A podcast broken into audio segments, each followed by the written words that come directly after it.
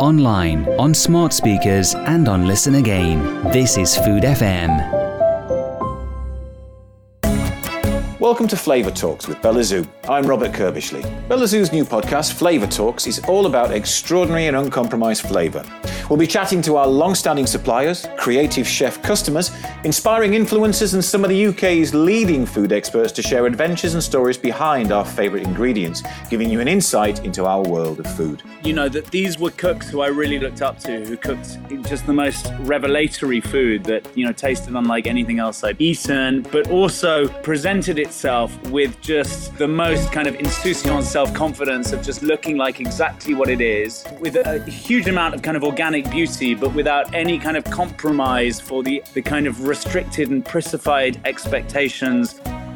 I think it does. I think it's a societal issue, and I've said for many years, I think the one big question we can all ask ourselves is how much is enough?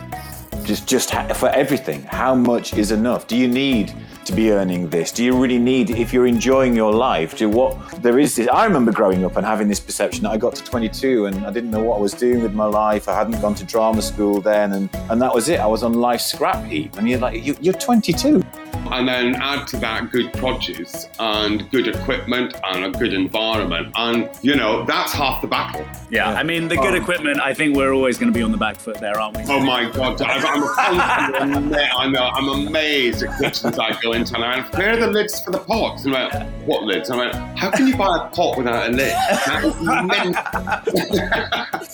Sit down with me, Robert Curbishley, product specialist at Belazu, with guests every fortnight where they'll hopefully reveal their thoughts knowledge, experiences, and ideas that make people want to cook.